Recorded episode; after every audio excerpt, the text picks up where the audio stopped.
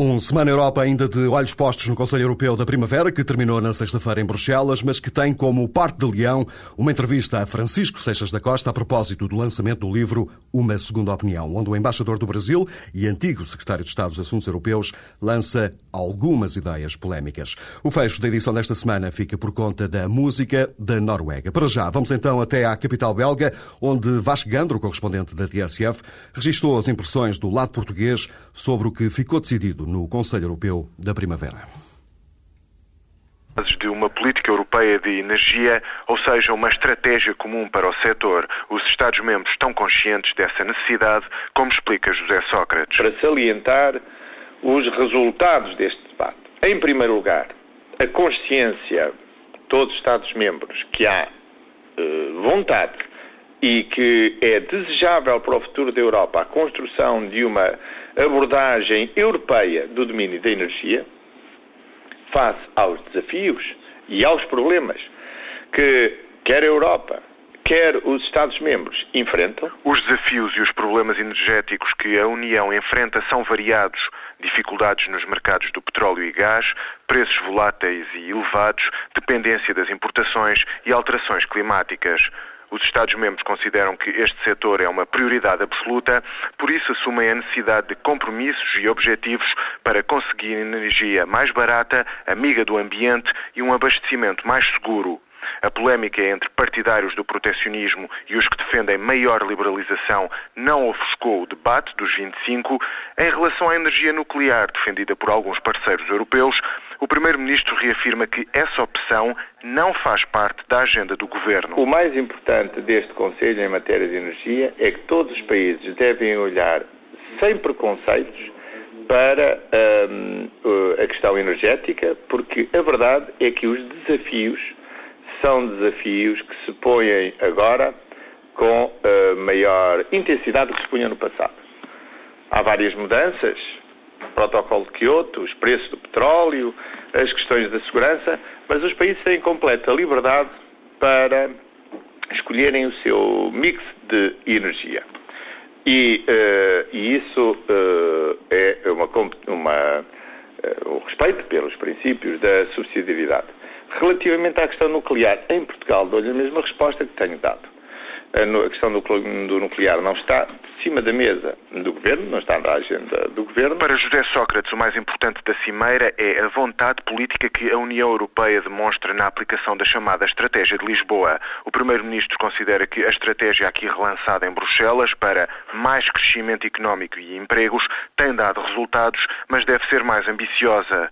Sócrates reafirma a promessa eleitoral do governo de conseguir mais 150 mil postos de trabalho até ao fim da legislatura. A nossa ambição e o nosso objetivo, definido ainda na campanha eleitoral, mantém-se. Recuperar 150 mil postos de trabalho em Portugal. Criar esses 150 mil postos de trabalho até ao final da legislatura. Nós sempre tivemos a ideia que, enquanto a situação de crescimento económico for tão tímida, como era no passado e como se manteve ainda em 2005, isso era difícil. Mas mantemos essa ambição. Mantemos a ambição de, até ao final da legislatura, ter mais 150 mil postos de trabalho que permitam reduzir o desemprego e permitam reforçar a coesão social. A estratégia de Lisboa, reafirmada, assenta em objetivos em três áreas: inovação tecnológica e investigação científica, crescimento com melhores condições para as empresas e empregos e qualificação, especialmente para os jovens. E é precisamente pelos resultados do Conselho Europeu da Primavera que começa a conversa com Francisco Seixas da Costa, o atual embaixador no Brasil e antigo secretário de Estado dos Assuntos Europeus, lança amanhã, no Centro Europeu Jacques Delors, em Lisboa, o livro Uma Segunda Opinião. É o pretexto para a entrevista que se segue.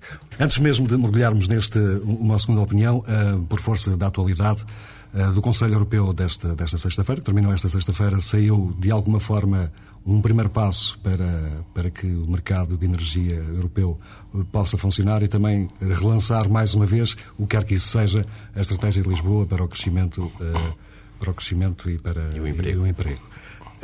De qualquer forma, estamos em planos, apesar de Durão Barroso falar de um momento histórico, que daqui a uns anos, o dia 23 e 24 de março de 2006, vai ser visto como um momento histórico eh, no mercado de energia, estamos ainda num plano demasiado genérico, onde não há ehm, nada de concreto. Acha que é um exagero falar em termos históricos? Bom, é natural que os líderes políticos procurem sempre dar algum sublinhado histórico aos, aos momentos a que presidem.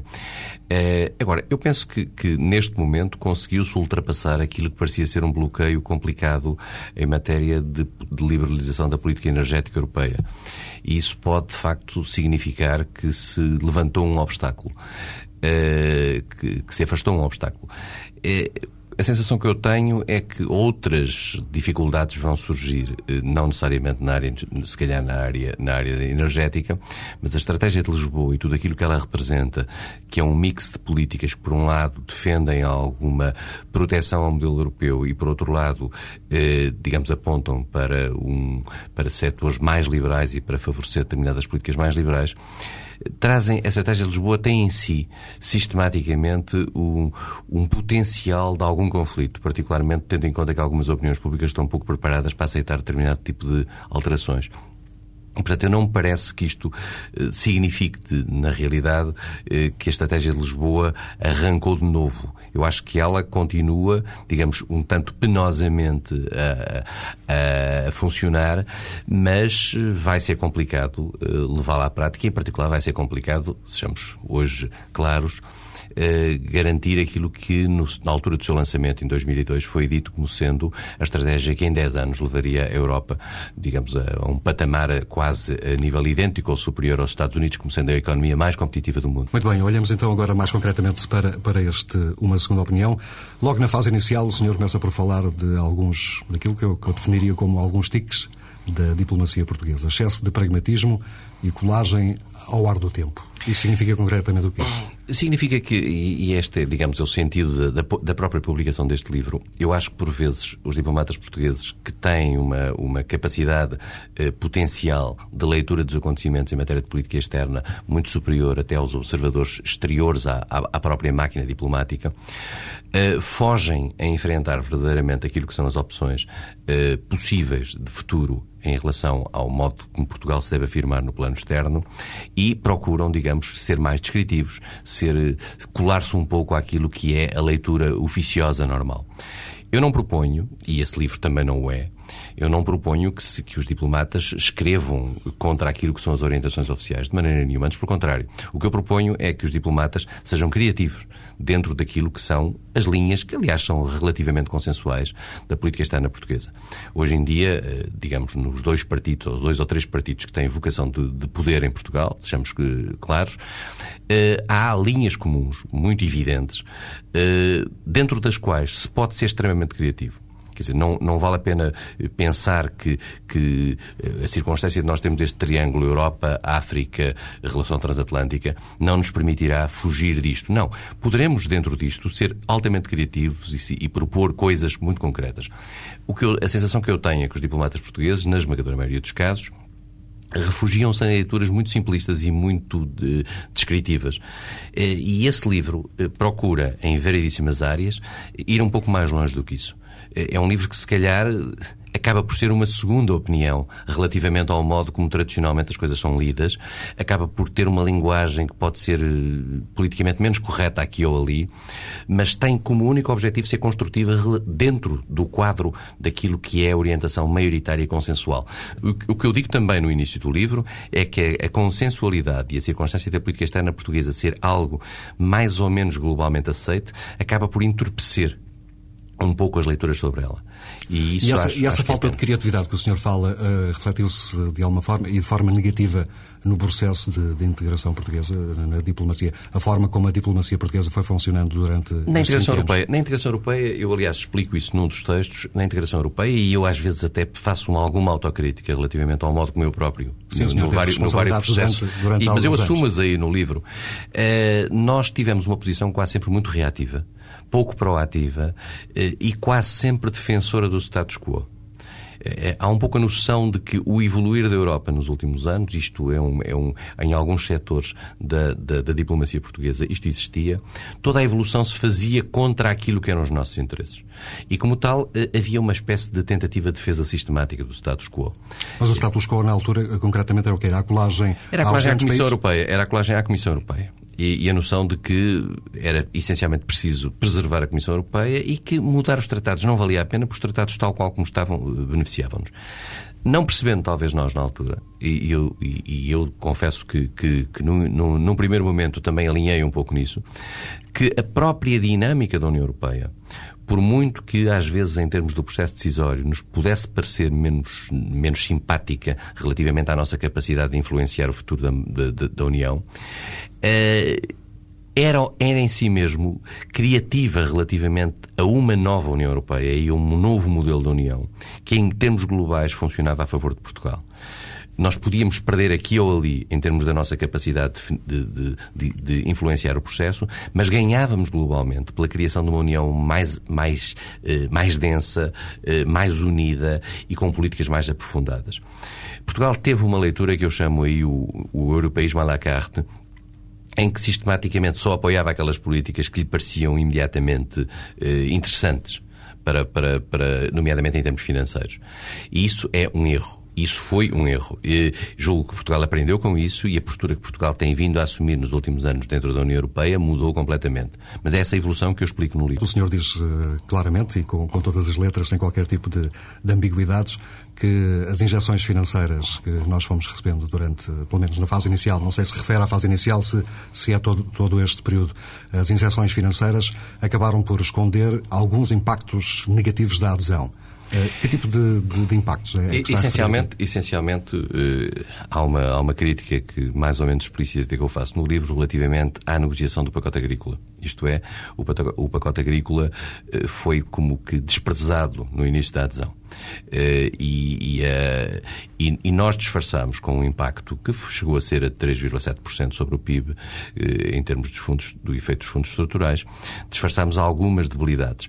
E por outro lado também eu diria que, e não vale a pena entrar aqui em detalhe, mas eu diria que eh, eh, nós sobrevalorizamos a questão dos fundos comunitários, sempre em detrimento da questão das políticas e do modo como determinadas áreas da, da, da, do tecido português estavam a ser afetados pela União Europeia.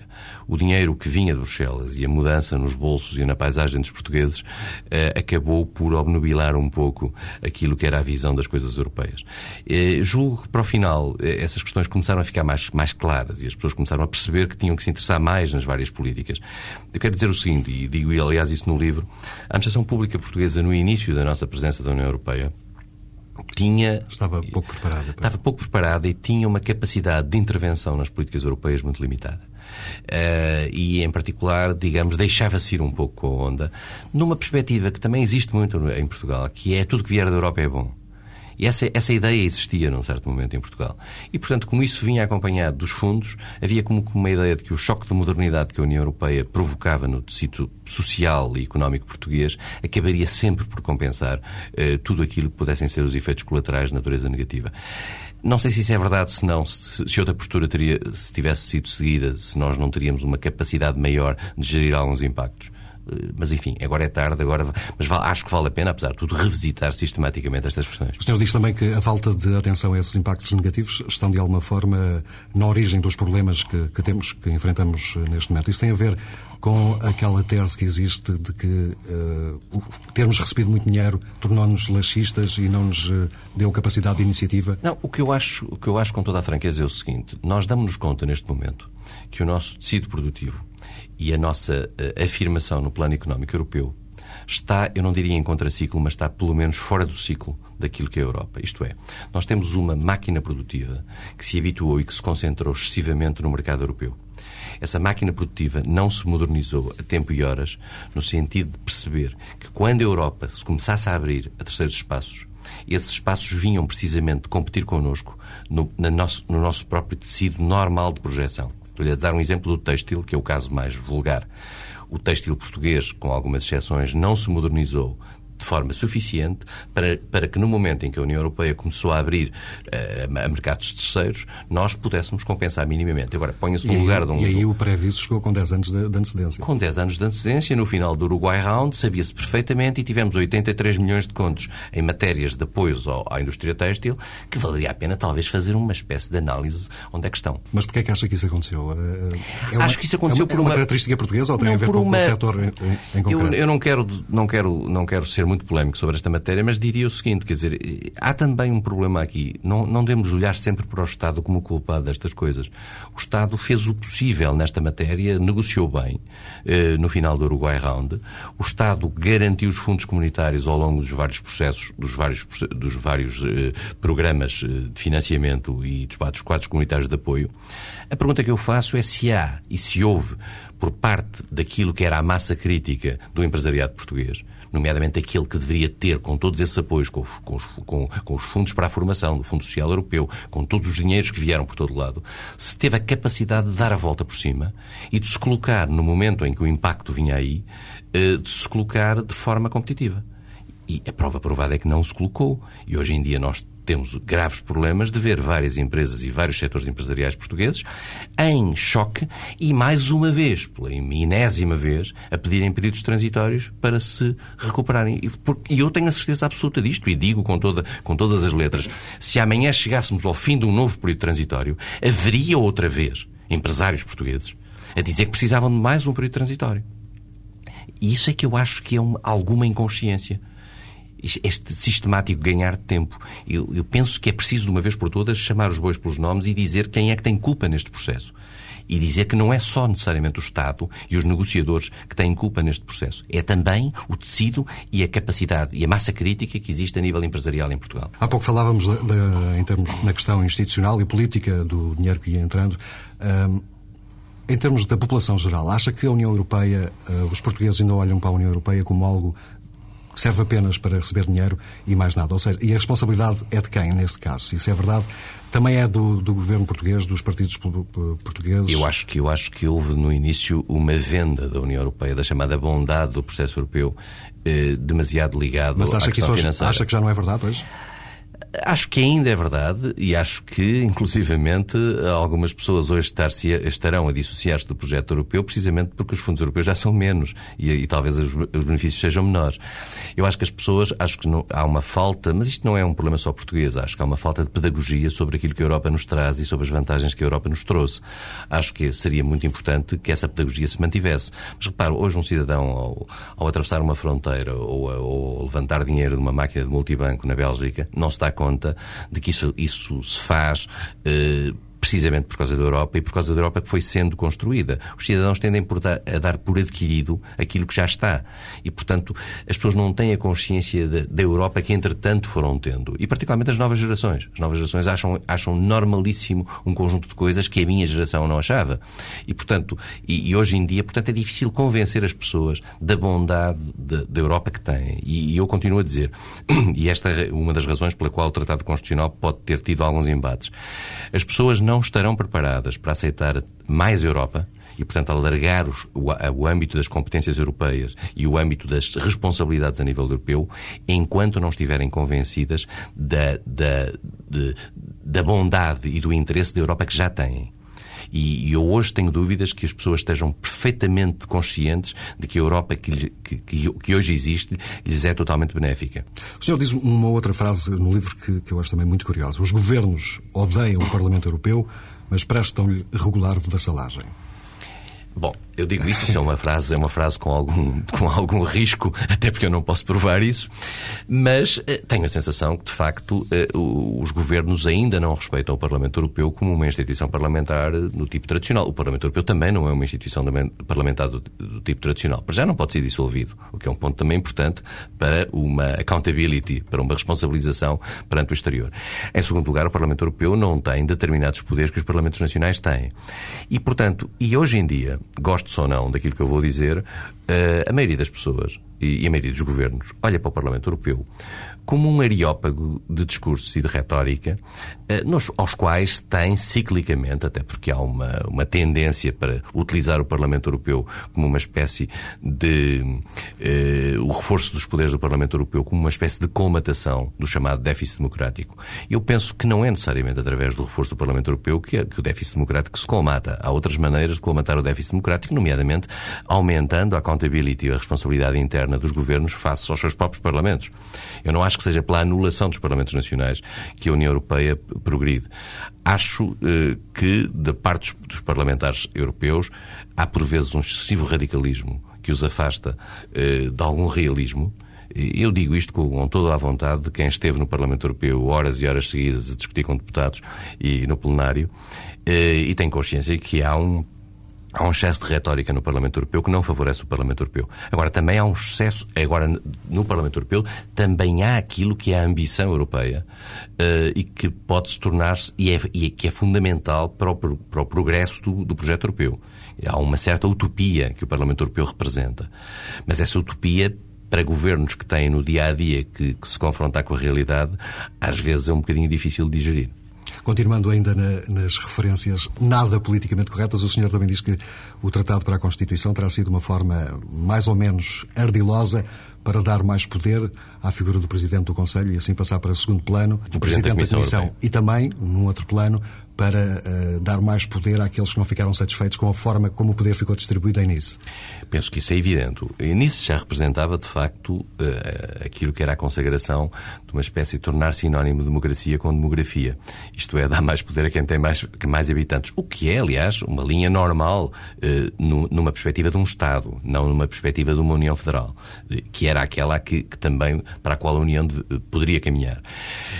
Eu acho que, o, que esta Constituição tem em si esse elemento perverso, que é um certo recuperar do intergovernamentalismo e um certo recuperar do poder eh, dos grandes Estados. Eh, em particular, penso que esta Constituição, eh, ao criar a figura do Presidente do Conselho Europeu, e figura essa que, que, que, hoje já existe, mas que é rotativa em função das várias presidências, ao dar alguma constância a uma determinada personalidade, que fica a presidir às reuniões de chefes de Estado e de Governo, naturalmente que vai afetar aquilo que é o papel, eu diria, do motor da União, que é o Presidente da Comissão Europeia. Independentemente de quem ele seja, não estou, não estou a falar de nomes. Penso que a Comissão Europeia e a preservação dos poderes da Comissão Europeia, a preservação da autonomia da Comissão Europeia em matéria, em matéria de propositura, por exemplo, de, de, de legislação, é um elemento fulcral para garantir que a União se faz de acordo com alguma equidade ao, ao criar-se uma figura de um Presidente da Comissão Europeia, ao criar-se a figura do Ministro dos Negócios Estrangeiros eh, da União Europeia, que fica como Vice-Presidente da Comissão Europeia, não nomeado pelo Presidente, mas Vice-Presidente, ao criar-se, no fundo, uma troika em termos de representação externa, em que o Presidente da Comissão Europeia, o Presidente do Conselho Europeu e o próprio Ministro dos Negócios Estrangeiros acabarão por representar a face externa da União, está-se a criar, na minha opinião, uma grande confusão. E há, e eu, eu assumo o que digo nesse, nesse texto, eu acho que, apesar de tudo, há capaz de haver aqui alguma perversidade no sentido de, de, de criar, isto, é, isto é uma teoria conspirativa que eu assumo como tal, no sentido de criar alguma conflitualidade institucional que, no final de contas, acabará sempre por resultar em favor do poder do Presidente do Conselho Europeu. Nós estamos a falar de algo que, que ainda não existe, nem sabemos se sequer se vai existir. Uh, tudo indica que só a partir de 2007, a partir das eleições uh, francesas, é que ter, poderá haver alguma decisão nessa matéria. E ainda por cima uh, vai calhar precisamente na presidência rotativa portuguesa, em, no segundo semestre de 2007. Não queria, estar, não queria estar no lugar de quem tiver que gerir a próxima Conferência Intergovernamental, confesso. Acha que ainda há caminho para a Constituição? Qual é a sua eh, eu, é penso, eu penso que tem algum sentido as declarações que têm sido feitas até aqui em Portugal, no sentido de dizer que esta Constituição, enquanto tal, tal como está, eh, é dificilmente poderá passar e poderá ser vendável. Mas nós também devemos ter consciência de que temos que respeitar a opinião daqueles que votaram a favor da Constituição. E já são 12 ou 13 ou 14 países. E, portanto, eh, temos que olhar com cuidado aquilo que são as razões, as razões, que foram as razões subjacentes à posição negativa da França e da Holanda. Eh, eu, neste, neste livro, atrevo-me, uh, através de um pequenino texto, a sugerir uma fórmula possível para ultrapassar esta questão. Uh, presumo que, aliás, mais tarde, seis meses depois de eu escrever esse texto e de ter publicado, a senhora Merkel disse algo similar, o que muito me agradou. Uh, eu não queria ser presciente nessa matéria, mas acho que se, que se devia, até porque a Europa, normalmente estas soluções não são novas, isto já se fez uma vez na Dinamarca, eh, muito provavelmente, uma das soluções possíveis seria pegar no tratado, em todo ou em parte, e acrescentar-lhe um protocolo eh, ou um ato institucional autónomo que pudesse clarificar eh, depois de um estudo aprofundado, aquilo que são, que foram as reticências colocadas pelos países que disseram não à Constituição. E, portanto, que pudesse aclarar perante as suas próprias opiniões públicas, dando-lhes garantias face às suas objeções. É isto possível? Não é? A consciência europeia está por aí. A alternativa a isso é reabrir uma negociação institucional global de todo o tratado. Lembra-se o que é que foi a negociação final antes do, do, do Conselho Europeu de Roma foi muito complexa, foi muito difícil, eh, já foi feita eh, com base na, na, na Convenção Europeia, cujo modelo, enfim, também suscita algumas dúvidas, é muito discutível, eh, mas hoje em dia reabrir a caixa de Pandora será muito complicado. Agora, se calhar pode ser uma das soluções, eu não, eu não, não, não faço ideia. Agora, o que há elementos neste tratado que têm que ser preservados e que em qualquer modelo futuro da União Europeia terão que prevalecer, ah, isso não tenho a mais pequena dúvida. Há elementos este tratado dá um salto em frente em matéria de melhor codificação das políticas, em, matéria de até de alguma simplificação eh, de natureza eh, funcional dentro da União e acho que nós devemos estar atentos a isso e devemos respeitar aquilo que foi um bom trabalho feito. Portugal esteve praticamente a fazer um referendo eh, por causa do, do, Tratado da Constituição, acabou por não fazer, independentemente do facto de existir uma, um tratado para a Constituição ou não, acha que Portugal já devia ter feito um, um referendo seja qual for o modelo sobre, a, sobre o processo de integração europeia? É, eu aí tenho que. Vou, vou, vou, vou, dizer algo que provavelmente não deveria dizer enquanto diplomata português, mas vou, vou apenas repetir aquilo que tenho dito ao longo da minha vida, em particular quando estive na vida política, e portanto não é nada de novo. Eu sou contra os referendos e, em particular, sou contra este. Um embaixador contra referendos, Francisco Seixas da Costa, o autor do livro Uma Segunda Opinião, que é apresentado amanhã em Lisboa. Entramos agora no último andamento deste Semana Europa, como sempre, a música, desta vez a música da Noruega com os Roiksup. Dúvidas, críticas e sugestões podem ser enviadas para o e-mail semanaeuropa.tsf.pt. Boa tarde, até para a semana.